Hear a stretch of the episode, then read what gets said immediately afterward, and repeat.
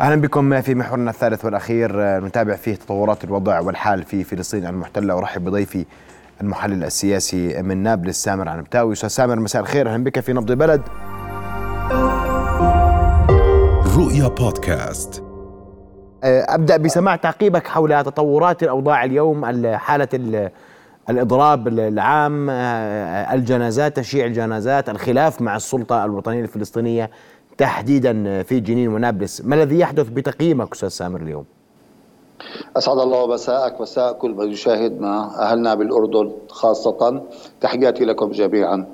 آه يعني الجنازات اليوم في نابلس أو في أو ردة الفعل على مستوى الضفة الفلسطينية هو شبه عم الاضراب الشامل كافة المناطق لأنه حدث الأمس في جنين كان يعني شبيها بالمجازر السابقة. ولكن بعنف واضح واستشهد فيه هذا البطل.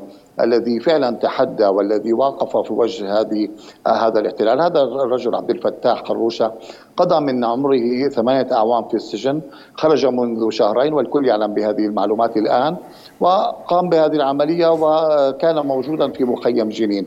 وأهم ما ميز ما وجد بأمس في مخيم جنين حالة الوحدة الميدانية في الميدان حيث خمسة من الشهداء هم من كتائب شهداء الأقصى التي تنتمي لحركة فتح. وعبد الفتاح خروشه شهيد ينتمي إلى حركة حماس وفعلا دافعوا عنه بالدم حتى آخر لحظة. لذلك تجسدت حالة الوحدة وتجسدت الوحدة الميدانية والشعبية بشكل واضح. وسرعان ما تأثرت كل الضفة الفلسطينية وقطاع غزة نتيجة هذا الموضوع. اليوم عم الإضراب الشامل نابلس عم الإضراب الشامل جنين وكان التجاوب كبير جدا. عفوا. وبالمقابل أيضا حصلت بعض المناوشات على اطراف قطاع غزة. اليوم عندما خرجت جنازة الشهيد.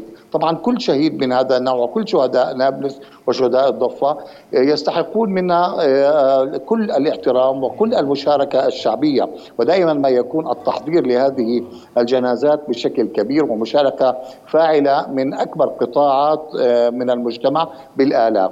اليوم ما حصل حصل سوء فهم فعلا أن التنسيق كان بالأمس. هناك خلاف أن تذهب الجنازة بسيارة الإسعاف إلى موقع قريب من مخيم عسكر وتنطلق هناك بالآلاف في هذه المنطقة. ولكن هناك مجموعة من الشباب أخذوا الجثمان ونزلوا في من المستشفى إلى شارع رفيدة إلى ميدان الشهداء. وهذا الموقف كان بوجود الأجهزة الأمنية في تلك اللحظات مما أدى إلى وجود صدام للأسف يعني ظهر على الشاشات. وظهر وأنا مردود هذا في اتجاهين أعتقد. الاتجاه الأول عدم مقدرتنا على تحقيق الحكمة في التعامل مع هذه القضايا بأن الشهيد يستحق أكثر من ذلك والتحضير أكثر من ذلك. والقضية الثانية قدسية الشهداء وقدسية العمل الوطني تتطلب التعالي على كل الخلافات وعلى كل المناوشات. لذلك قد يكون البعض أخطأ من الشباب ولكن ردة الفعل كانت أيضا خطأ بالتعامل بهذا الشكل معها. ولكن بعد ذلك أعيد الاعتبار للشهيد حيث انطلقت الجنازة باتجاه مخيم عسكر بالآلاف وبمشاركة الجميع وبالمناسبة مرة أخرى أعضاء من كتائب شهداء الأقصى التابعة لحركة فتح حملوا الشهيد وتجسدت أيضا هذه الوحدة وفعلا انتقل الشهيد إلى مثواه الأخير. الآن نحن نتحدث عن ظاهرة مرت ونأمل أن لا تتكرر لأنه بصراحة ما يتطلب الشعب الفلسطيني الآن لا يوجد لديه خيارات. لا هنا هناك ليس هناك خيارات مع هذه الطغمة الفاشية مع هذه العنصرية الحكومة الفاشية في دولة الاحتلال. لا يوجد خيارات لدى الشعب الفلسطيني ولا للقيادات الفلسطينية. الممر الوحيد الذي يجب أن نمر به هو حالة الوحدة المدني الوحدة الوطنية التي تتجسد في الميدان. على ان تتجسد في القيادات وما اتفق عليه من تطبيق ذلك. لذلك لا يمكن التعامل مع هذه القضايا بمرور الكرام. يجب مراجعة العمل بشكل واضح ويجب النزول عند رغبة الجماهير في الوحدة الوطنية. وهذا كما ما رأيناه أيضا في الميدان وفي التجاوب وتفاعل الشعبي الكبير مع الشهداء ومع المقاومة في الداخل الفلسطيني.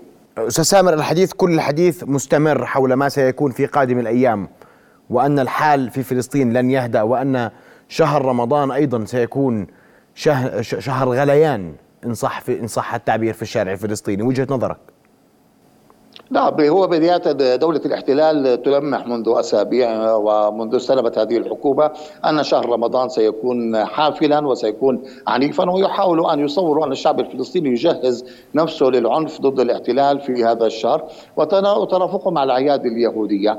أعتقد أن من يجر إلى هذا العنف وإلى هذا التوتير هو دولة الاحتلال بكل الممارسات التي تقوم بها من قتل ومن اجتياحات وما إلى ذلك. أيضا هناك قضية الأسرى وهي قضية مهمة جدا وتشكل الضمير الفلسطيني.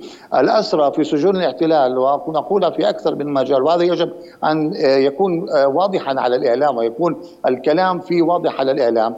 آه، هؤلاء السجناء الأمنيون سجناء الحرية المعتقلون منذ عشرات السنين خاضوا العديد من المعارك مع دولة مع الحكومة الإسرائيلية لتحقيق بعض الحقوق لهم داخل السجون، الحقوق الإنسانية، الحقوق المطلبيه الإنسانية، جاء بن جفير الآن ليحاول آه، سلب هؤلاء السجناء هذه الحقوق بالضغط والممارسات اللا إنسانية والهمجية تجاههم. لذلك هم سيخوضون الإضراب عن الطعام بداية شهر رمضان.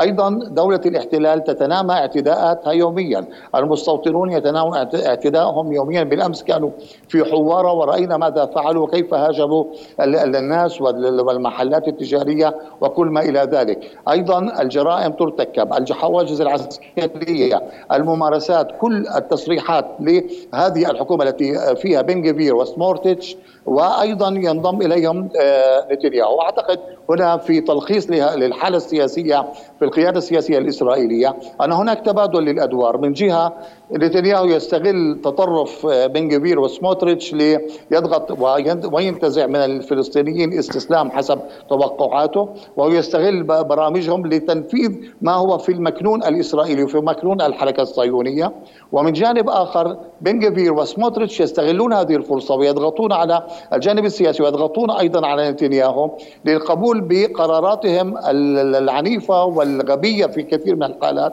والسبب في ذلك أنهم يعلمون تماما أن نتنياهو فيما لو عارضهم أو وقف في في طريقهم ستفشل هذه الحكومة وهذا التحالف اليميني.